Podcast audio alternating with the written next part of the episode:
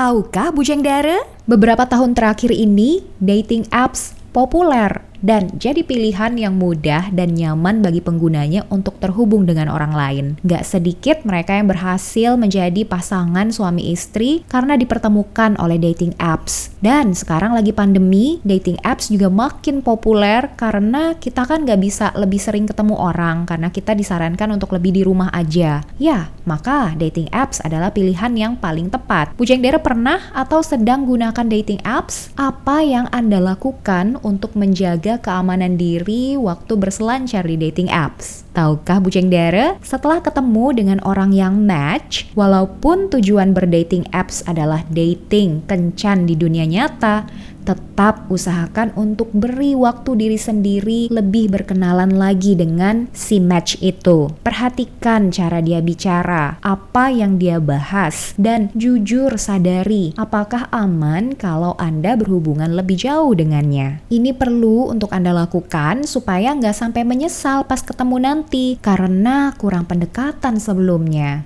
Selamat berselancar dan tetap hati-hati ya. Tahukah Bujang Dara?